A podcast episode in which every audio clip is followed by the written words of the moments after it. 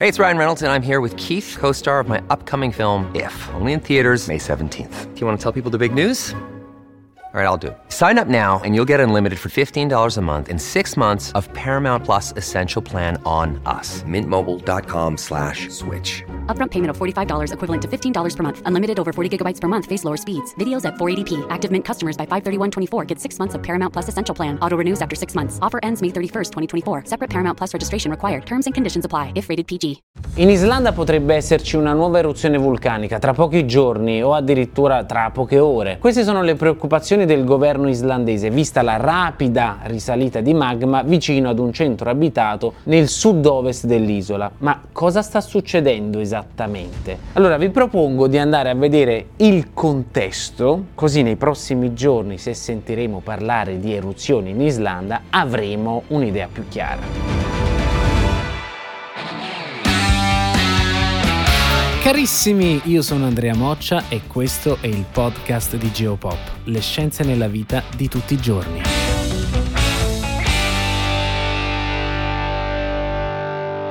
Da venerdì 11 novembre le autorità islandesi hanno dichiarato lo stato di emergenza e hanno fatto evacuare Grindavik, un paesino a sud-ovest dell'Islanda. Ah, vedi che all'estero sono preparati per le evacuazioni? Già sento persone che dicono cose del genere. Attenzione, c'è da considerare un fatto che il paesino in questione conta 3.000 abitanti, non 500.000 come per esempio nella zona rossa dei Campi Flegrei, ma sui Campi Flegrei stiamo preparando un mini documentario che uscirà probabilmente a inizio dicembre tanta roba. Considerate che nel giro di pochi giorni il magma è passato da 1500 metri di profondità ad appena 800 metri, quindi anche secondo le autorità locali le probabilità di un'eruzione imminente sono effettivamente molto alte. Questo sembra essere confermato anche dai dati satellitari che mostrano chiaramente una deformazione del suolo notevole proprio in quest'area. Nelle ultime ore poi, forse l'avrete viste, stanno girando anche sul web delle immagini dove si vedono delle strade letteralmente squarciate, come se fossero state strappate. Non è un fotomontaggio, non è intelligenza artificiale, ma si tratta degli effetti della deformazione del suolo e dell'attività sismica. Si sono registrati addirittura migliaia di sismi nel giro di, di poche ore, nel giro di un giorno. Può sembrare magari assurdo, ma in questi contesti è una cosa abbastanza frequente. Prima di un'eruzione tendenzialmente ci sono dei precursori che segnalano la possibile imminente eruzione e i sismi sono uno di questi segnali. Ma ora,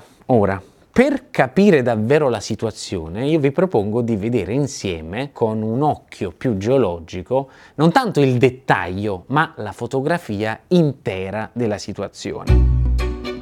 La fotografia intera si capisce secondo me guardando l'Islanda intera e l'Oceano Atlantico dal satellite, in questo caso da Google Earth. Questa cicatrice che vedete in mezzo all'Oceano Atlantico è la dorsale medio-oceanica. È una sorta di cicatrice che testimonia la separazione, la lacerazione iniziata circa 70-80 milioni di anni fa tra la placca euroasiatica e quella nordamericana, che si sono separate e che oggi continuano ad allontanarsi ad una velocità di circa 2 cm l'anno. Una placca si sposta un centimetro da una parte e l'altra di un altro centimetro dall'altra parte. Questa sorta di ferita concretamente cos'è? è una catena montuosa vulcanica, da dove esce lava che raffreddandosi diventa roccia e va a formare nuova crosta oceanica. Se noi seguiamo questa dorsale verso nord-est, attenzione, ricordatevi questa orientazione sud-ovest nord-est perché ci serve per capire un fatto importante dell'eruzione di cui si parla in questi giorni. Dicevo, se seguiamo questa cicatrice a un certo punto finiamo in Islanda. Perché l'Islanda si trova lungo la dorsale medioceanica? Eh, perché l'Islanda è, attenzione, l'Islanda è una porzione del fondale oceanico portato su, cioè l'Islanda è un tratto di dorsale medioceanica, cioè quando siamo in Islanda, quando camminiamo in Islanda, noi, noi stiamo camminando sul fondale dell'Oceano Atlantico, cioè questa è una cosa incredibile, una cosa bellissima. E vi dirò di più, l'Islanda è l'unico luogo sul pianeta Terra dove il fondale oceanico è fuori dall'acqua. C'è una cosa meravigliosa, que- queste cose vanno raccontate. Cioè, vedete da un'eruzione che sentiamo in tv o in radio, possiamo capire qualcosa che, di, di più grande che non ci aspettavamo. Seguendo Geopop si possono scoprire un sacco di cose e sappiate che c'è anche il podcast di Geopop dove nei prossimi giorni troverete sicuramente degli episodi su eventuali sviluppi della situazione in Islanda. Quindi se volete rimanere aggiornati attivate la notifica sui podcast, potete trovarlo su Spotify, Amazon, Apple e Google Podcast. Grazie e torniamo all'Islanda. Dicevamo, è incredibile che l'Islanda sia proprio il pavimento oceanico. A questo punto potremmo chiederci perché l'Islanda è emersa mentre tutto il resto della dorsale oceanica è sott'acqua? Cioè, cioè perché proprio l'Islanda? Perché in corrispondenza dell'Islanda c'è un cosiddetto punto caldo, cioè una risalita di magma dal mantello, una sorta di pennacchio come se fosse un pugno che spinge da sotto e che ha permesso a questo tratto di dorsale oceanica di emergere. Questo punto caldo è attivo da circa 65 milioni di anni. Questo è il motivo per cui l'Islanda è così particolare dal punto di vista geologico. Non è solamente una porzione di dorsale medioceanica, è pure un punto caldo, cioè una situazione più unica che rara. Questo poi ci aiuta a capire perché qui ci sono così tanti vulcani e se guardiamo dove si trovano i principali vulcani islandesi, scopriamo che, guarda caso, sono tutti allineati lungo la traccia della dorsale oceanica. Avendo questo quadro nella mente, andiamo a vedere quello di cui si sta parlando in questi giorni.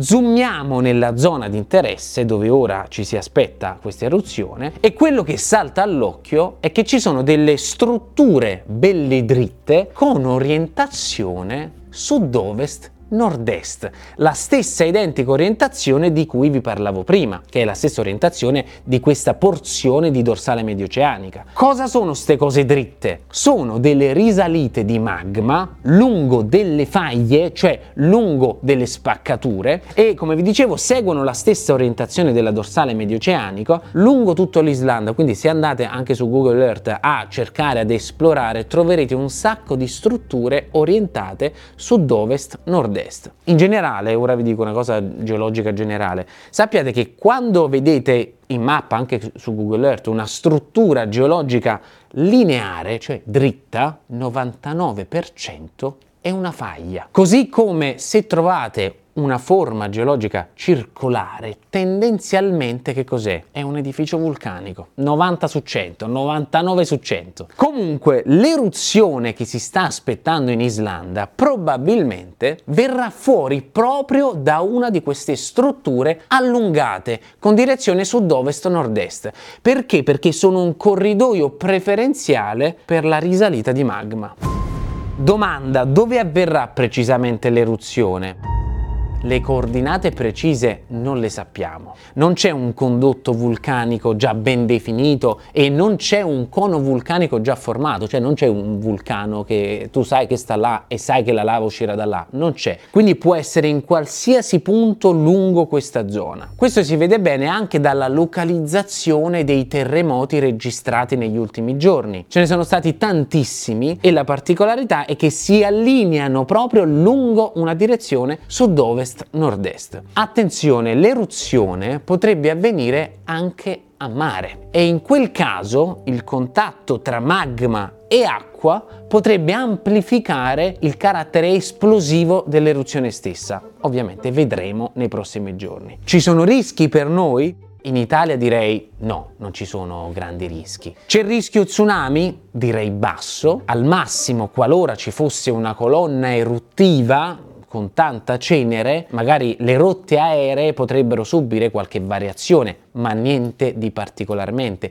distruttivo, anche perché tendenzialmente in Islanda eh, la tipologia di eruzione è più effusiva che esplosiva, cioè la lava tende a fluire in maniera tranquilla, non ci sono quelle botte clamorose. When you need mealtime inspiration, it's worth shopping Kroger, where you'll find over 30,000 mouthwatering choices that excite your inner foodie. And no matter what tasty choice you make, you'll enjoy our everyday low prices, plus extra ways to save, like digital coupons worth over $600 each week. You can also save up to $1 off per gallon at the pump with fuel points. More savings and more inspiring flavors make shopping Kroger worth it every time. Kroger, fresh for everyone. Fuel restrictions apply. Grazie mille per averci seguito, vi do appuntamento sempre qui sul podcast di Geopop, le scienze nella vita di tutti i giorni.